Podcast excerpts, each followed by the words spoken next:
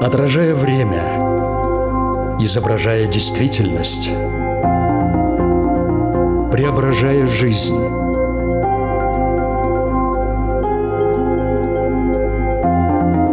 Форма выражения. Программа о том, как мы проявляем себя в этом мире.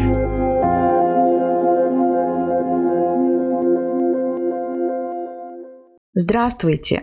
Меня зовут Александра Плотникова – в эфире Латвийского радио 4 программа «Форма выражения». Приветствую вас также, если мы встретились с вами на той или иной крупнейшей платформе подкастов. Я точно знаю, у меня не получится. Это одна из расхожих фраз, которая многих останавливает сделать тот или иной решающий шаг – добиться новых высот, распахнуть дверь в новую жизнь.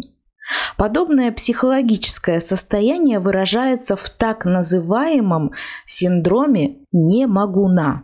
Длительное пребывание в нем может привести к печальным последствиям, в том числе ощущению, что выхода из той или иной ситуации нет. Как понять, есть ли у вас такой синдром? Что провоцирует его появление? Можно ли вовремя распознать тревожные симптомы? И что делать, если человек уже находится в таком состоянии, осознает это, но не знает, как выйти из этого замкнутого круга беспомощности? Разбираться в этом детально будем прямо сейчас, а поможет нам в этом эксперт программы, психолог Екатерина Томас. Здравствуйте. Здравствуйте, Александр. Форма выражения – Согласно топ-запросам людей в Google, в первую пятерку входят такие фразы, как «не знаю, кто я и чего хочу» и «я ленивый и безответственный». Что за ними скрывается и можно ли сказать, что это как раз-таки напрямую касается нашей сегодняшней темы? Не могу сказать, что данные запросы в 100% будут напрямую относиться к этой теме. Но не исключено, что в ходе психологической работы, как говорится, мы там будем. Что это за состояние такое, в котором человек испытывает синдром «не могу на»?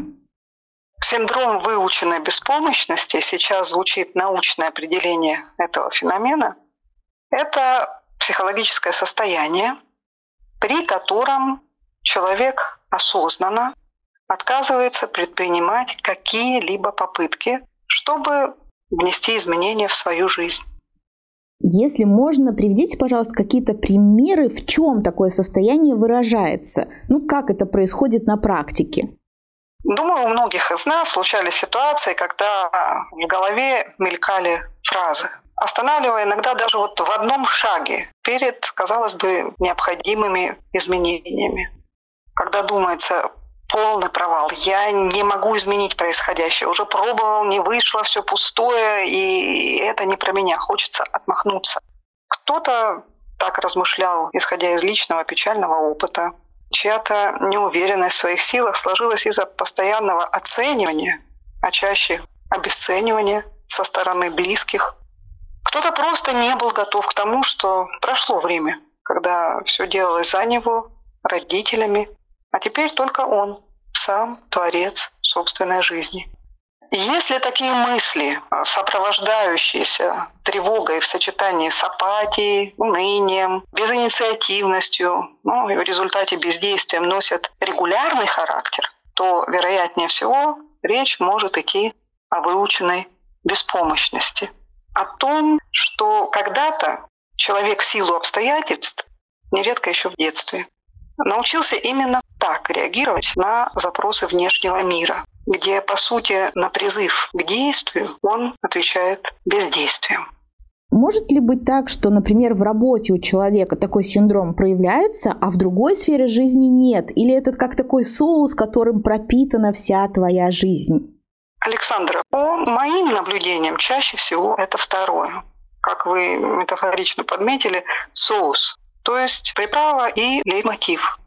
Готовясь к программе, я еще подумала, вот человек с синдромом немогуна, он хочет, но не может, или он уже и не особо хочет что-то делать, поскольку знает, что у него не получится? Хороший вопрос. Но основа второе. Поскольку если желание и появляется, то мотивации, то есть движущей силы в нем, увы, недостаточно для того, чтобы побудить себя к действию. А значит, это не особо сильное желание. Не случайно же в народе говорят, где хотение, там и умение. Что ж, мне кажется, сейчас самое время поговорить о том, как же появляется эта выученная беспомощность. Где этот источник находится? Это наше детство все-таки? Нас так научают? По опыту могу сказать, что да.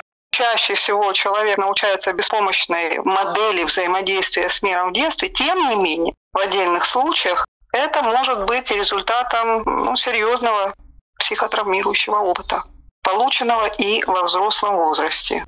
Бывают обстоятельства, когда мы чувствуем, что не справляемся. Это оказывается выше нас.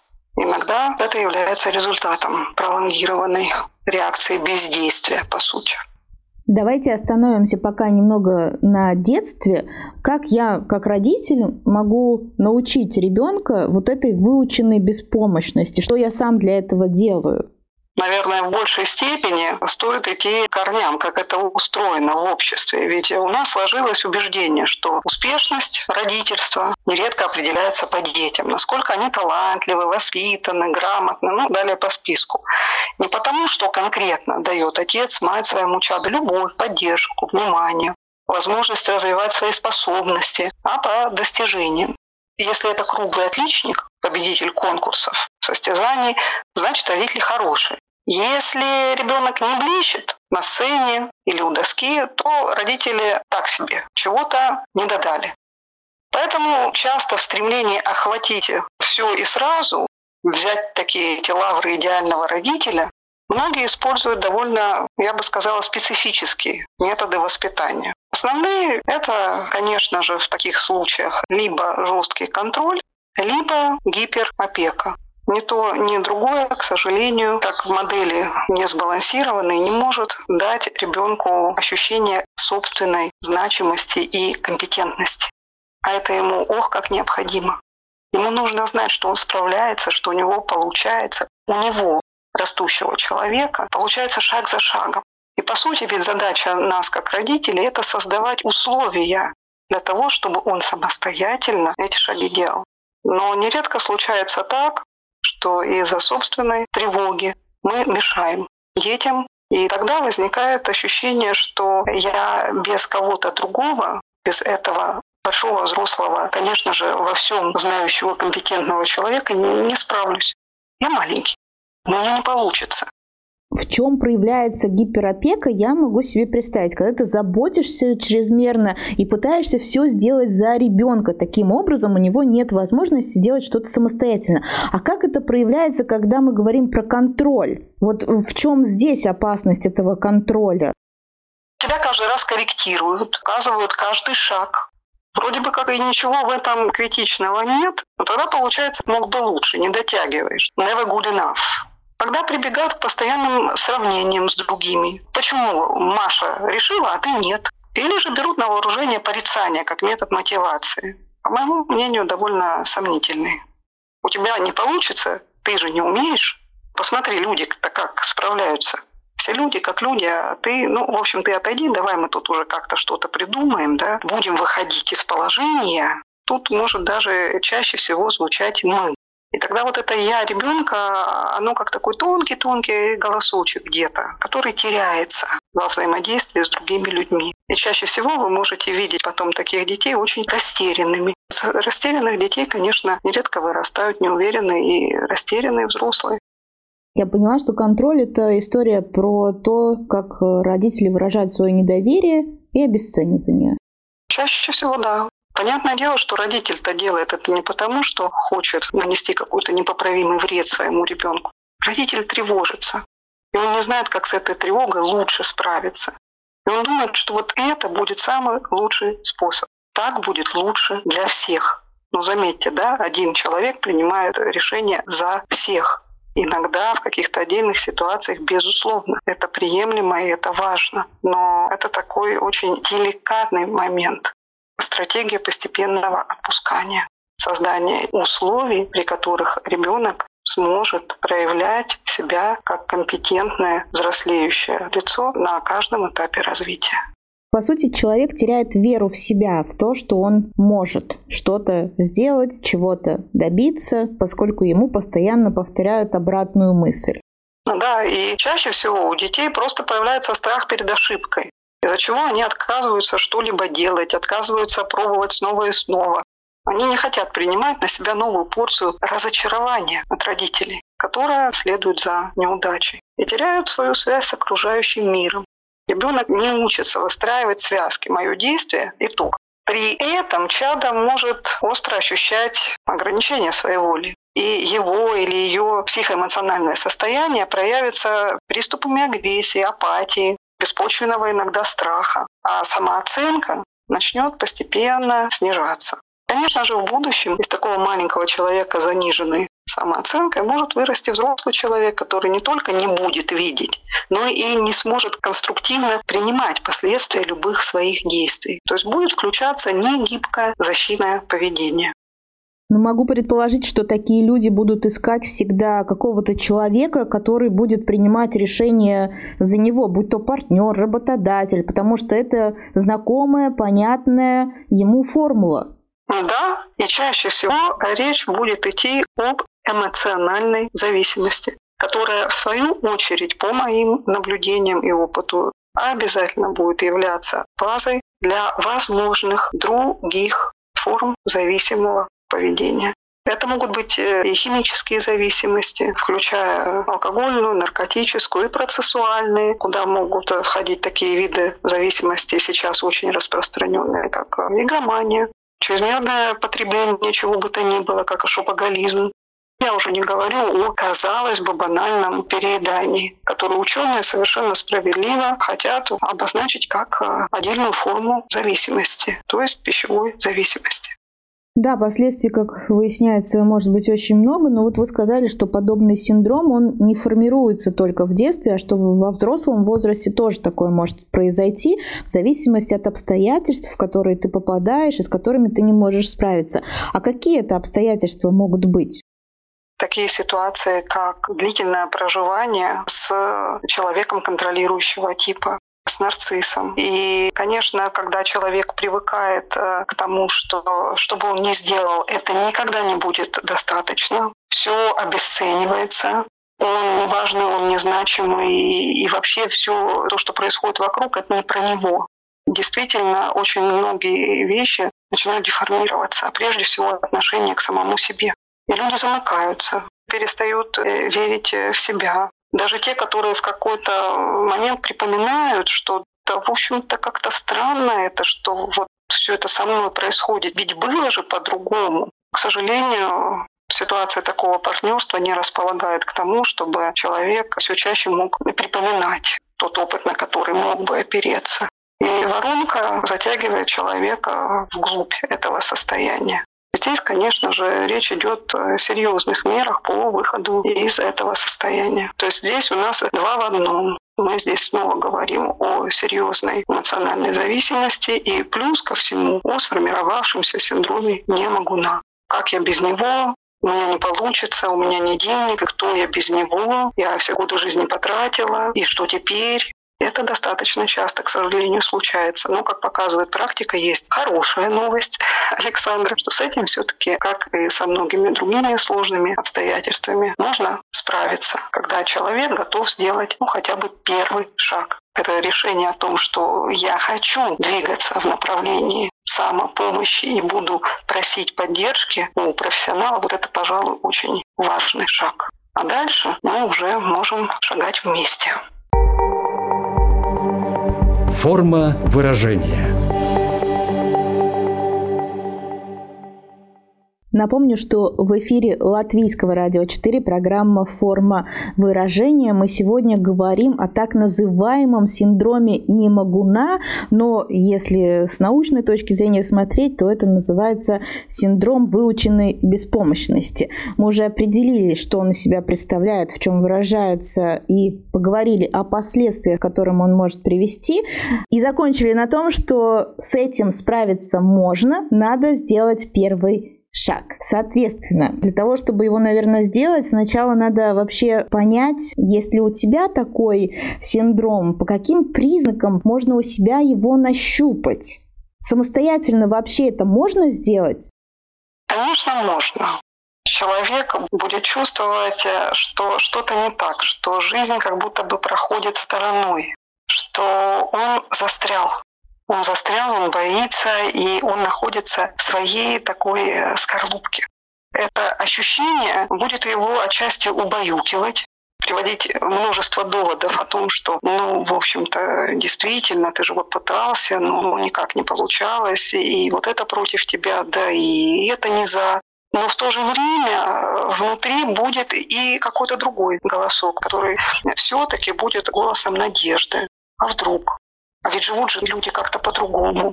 А может быть, мне просто что-то вот надо сделать из того, что я еще не пробовал. То есть это вот такая внутренняя будет конфликтность все-таки. Но иногда, когда человек, знаете, проходит вот эту точку невозврата, второго голоса можно не расслышать и оставаться постоянно вот в монотонии одного такого голоса, пессимистичного, и на все позывы, казалось бы, такие энергичные, отвечающие maybe not. А можно ли выйти из такого состояния самостоятельно или самому это сделать невозможно и стоит обратиться за помощью к специалисту? Зачастую нужна помощь. Ведь э, человек в силу недопонимания происходящего может сам себе создавать э, кучу внутренних препятствий, обычно в виде ограничивающих убеждений, которые уже звучали как пример раньше, и ложных интерпретаций происходящего. И психологическая работа позволяет взглянуть на все это со стороны, используя, метафорично говоря, такое большое панорамное зеркало. Но здесь важно учитывать и такие возможные риски того, если человек вроде как подумает идти в этом направлении, да, будет очень долго себя вроде как настраивать, а потом все-таки скажет, ну, я еще чуть-чуть подожду, пусть оно вот как-то э, само пройдет. Это будет снова о бездействии и отчасти остановке в развитии. Ведь зачастую инфантильность и эмоциональная незрелость – это такие самые частые последствия синдрома выученной беспомощности. Это то, что по-английски звучит developmental arrest. Остановка. Все. Дальше человек не идет. И это уже не о внешних препятствиях, это о наших внутренних подножках. И как раз-таки заручившись поддержкой опытного специалиста, можно со стороны за этим всем пронаблюдать, простроить необходимые взаимосвязи и помочь себе перейти на новый уровень взаимодействия с реальностью, как внутренней реальностью собственной, так и внешней. Ну, кстати, да, я задумалась о том, что для такого человека, у которого есть синдром выученной беспомощности, очень трудно будет э, записаться на консультацию к специалисту, и для него, по сути, если он это сделает, это и будет тот самый первый большой шаг. Соглашусь, Александра, это огромный шаг. Огромный шаг, за, за который вот потом человек обязательно себе скажет спасибо. Но здесь без иллюзий, потому что э, недостаточно сделать первый шаг, есть необходимость вот так же пошагово а, продвигаться и дальше. И на первых этапах очень часто в такой работе я сталкиваюсь, безусловно, э, совершенно естественным явлением которое называется сопротивление изменениям. И происходит это ровно потому, что несмотря на то, что человеку было совершенно неуютно в его собственной жизни, тем не менее он к этой жизни привык. Он привык к тому, каково положение вещей каждый день в этом продолжительном и мучительном зачастую дне сурка. Но тем не менее это знакомо. А сейчас, когда он уже принял решение, начинает двигаться куда-то дальше, это ох, как все по-новому, ох, как дискомфортно.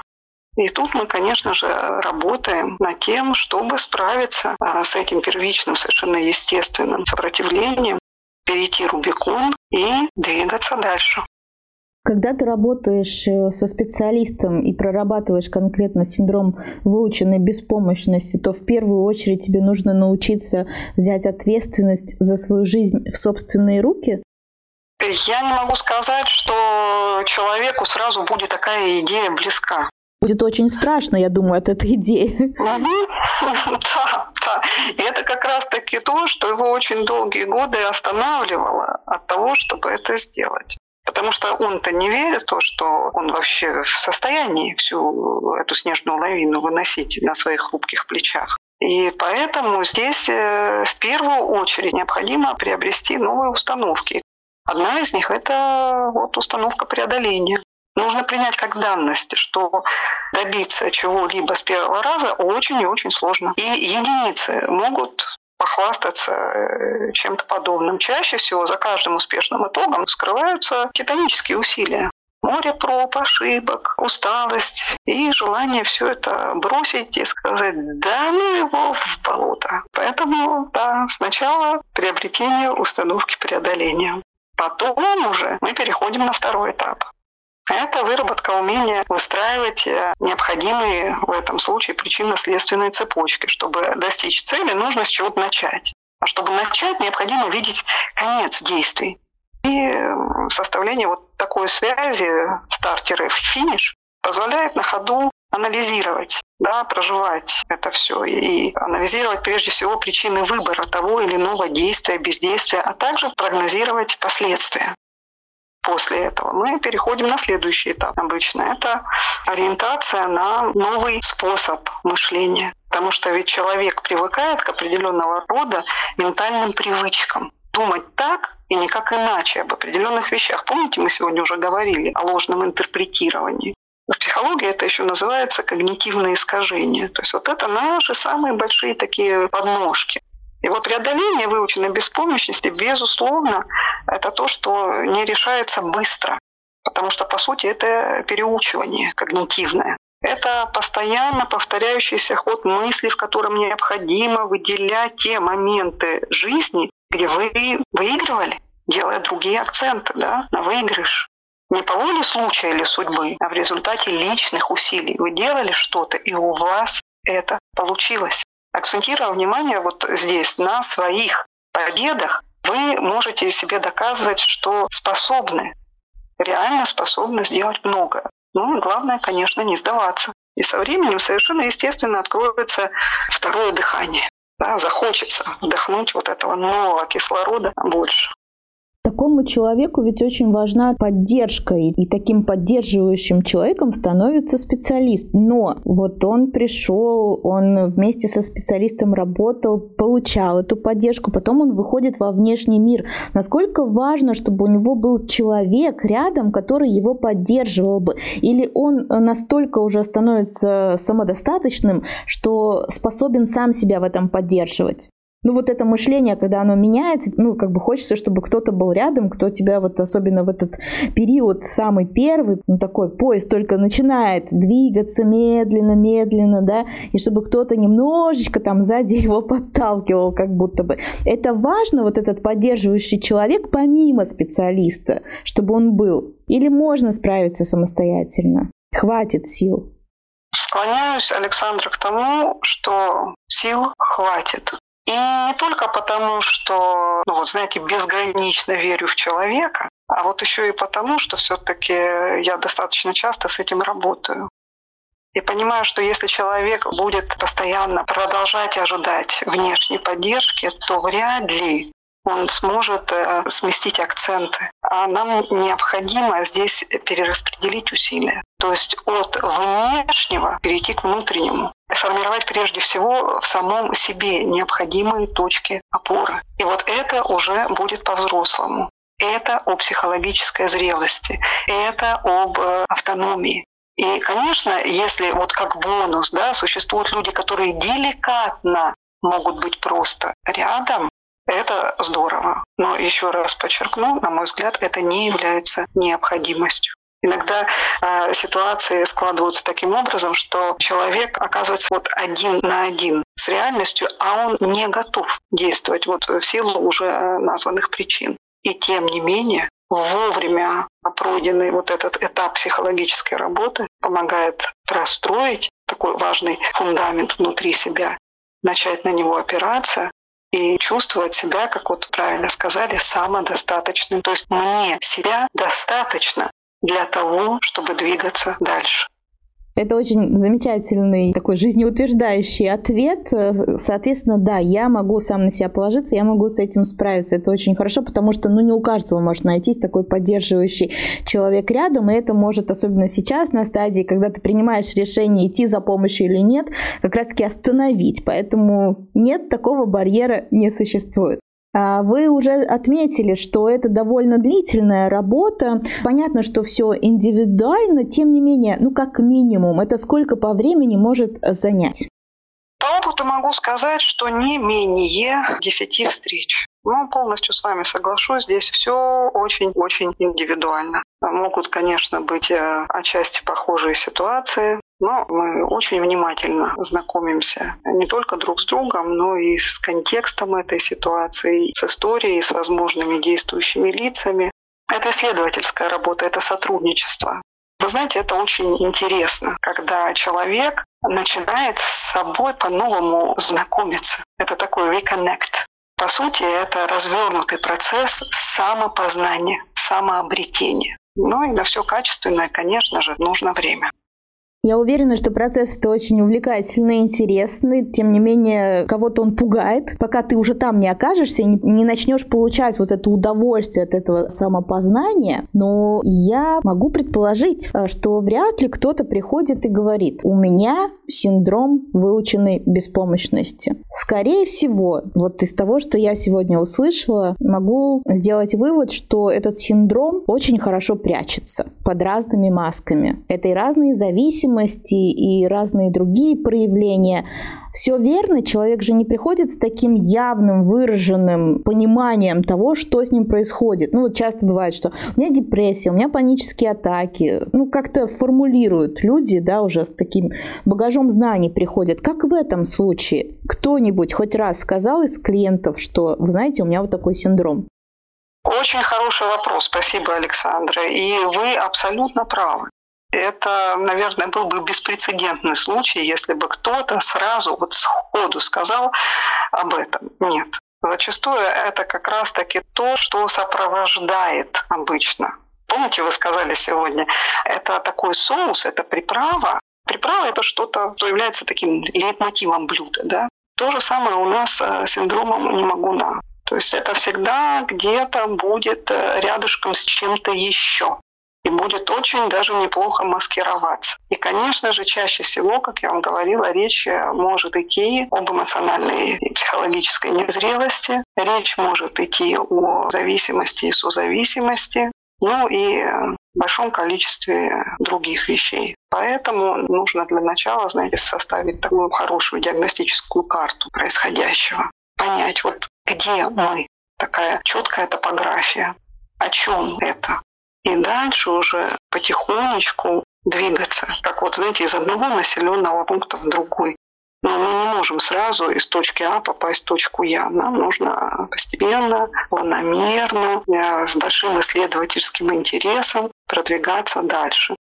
Но это все то, что простраивается, конечно же, не одномоментно очень-очень большое количество разного рода интересных подводных течений, э, возможных препятствий, с которыми человек справляется. И да, полностью с вами соглашусь, по мере того, как он начинает справляться и чувствовать, да, что у него-то наконец-таки все получается, а первое, что получается, он становится себе более понятным, перестает э, зачастую себя ругать, корить и говорить себе привычные вещи, как то чаще всего можно от людей услышать, да это вот у меня характер такой, да это не меняется. То есть люди привыкают к концепции того, что это вот в принципе не меняется. То есть вот я такой и буду таким. Ну и тогда, конечно, мы ведем разговор о том, что ну, есть выбор оставаться и дальше с такой идеей о себе ни чуточки ее не менять. Но тогда у нас тут есть некий парадокс как говорил великий Эйнштейн, да, что очень было бы сложно продолжать делать то же самое и ожидать другого результата. Так что, может быть, давайте все-таки мы попробуем делать как-то по-другому. Шаг за шагом. Это искусство маленьких шагов. Двигаться дальше. Вот говоря о том, как это сделать по-другому, возвращаясь в детство, мы с вами уже обсудили, как э, такой синдром выученной беспомощности формируется, указали на основные ошибки, которые допускают родители. Теперь хотелось бы перевернуть это и дать какие-то рекомендации родителям, чтобы они закладывали правильный фундамент, э, на котором такой синдром просто не приживется.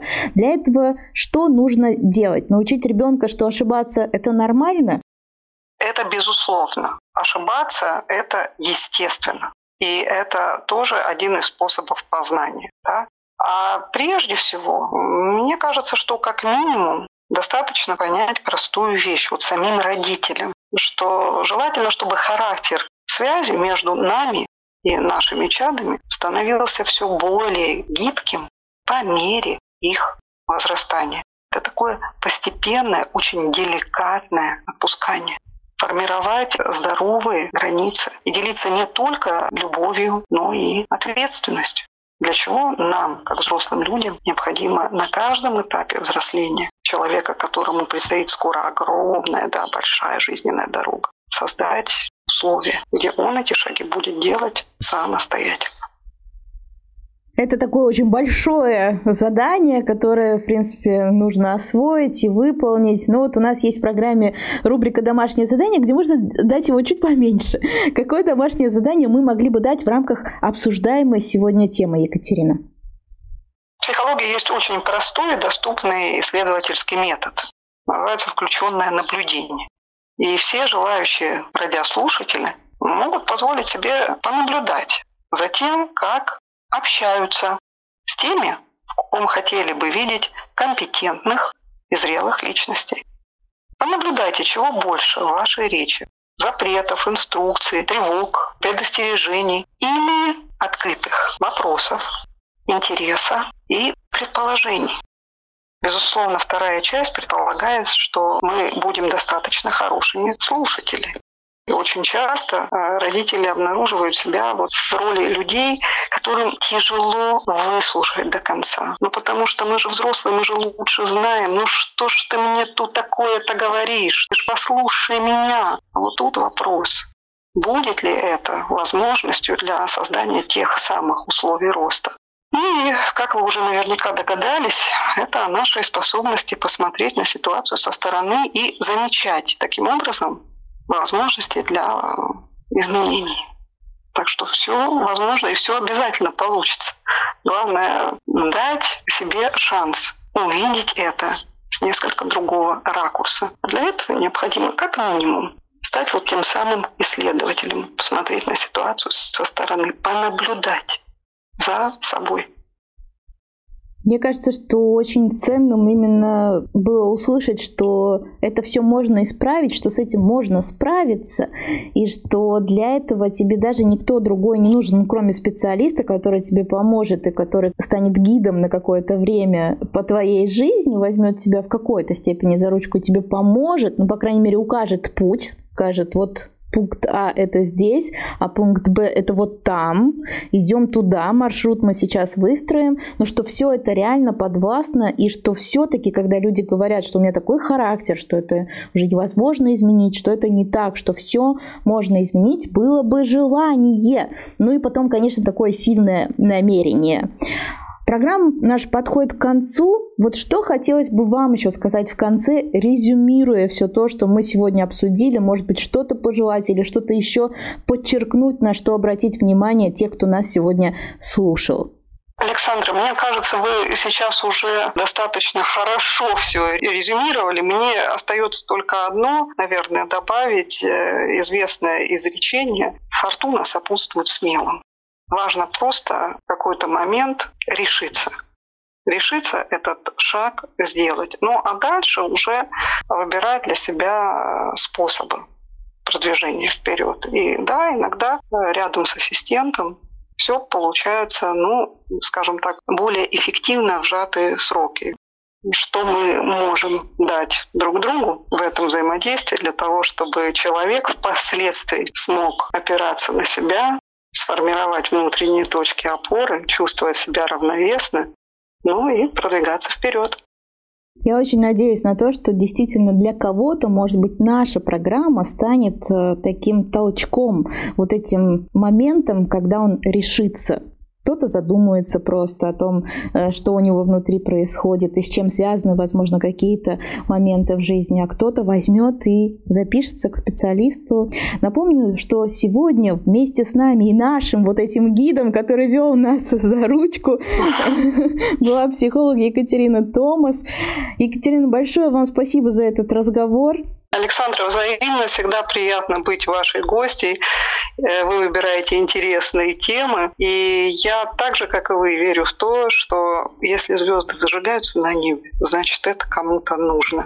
Вот на этом мы и поставим сегодня точку в нашем разговоре. Получилась она очень жизнеутверждающей. И надеюсь, что вы провели это время вместе с нами с большой пользой для себя.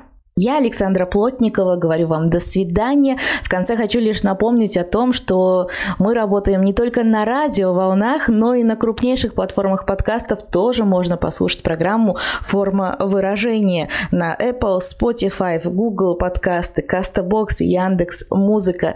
Выбирайте площадку, которая для вас самая удобная, и приходите, чтобы мы с вами снова встретились. Ровно через неделю. Отражая время, изображая действительность, преображая жизнь.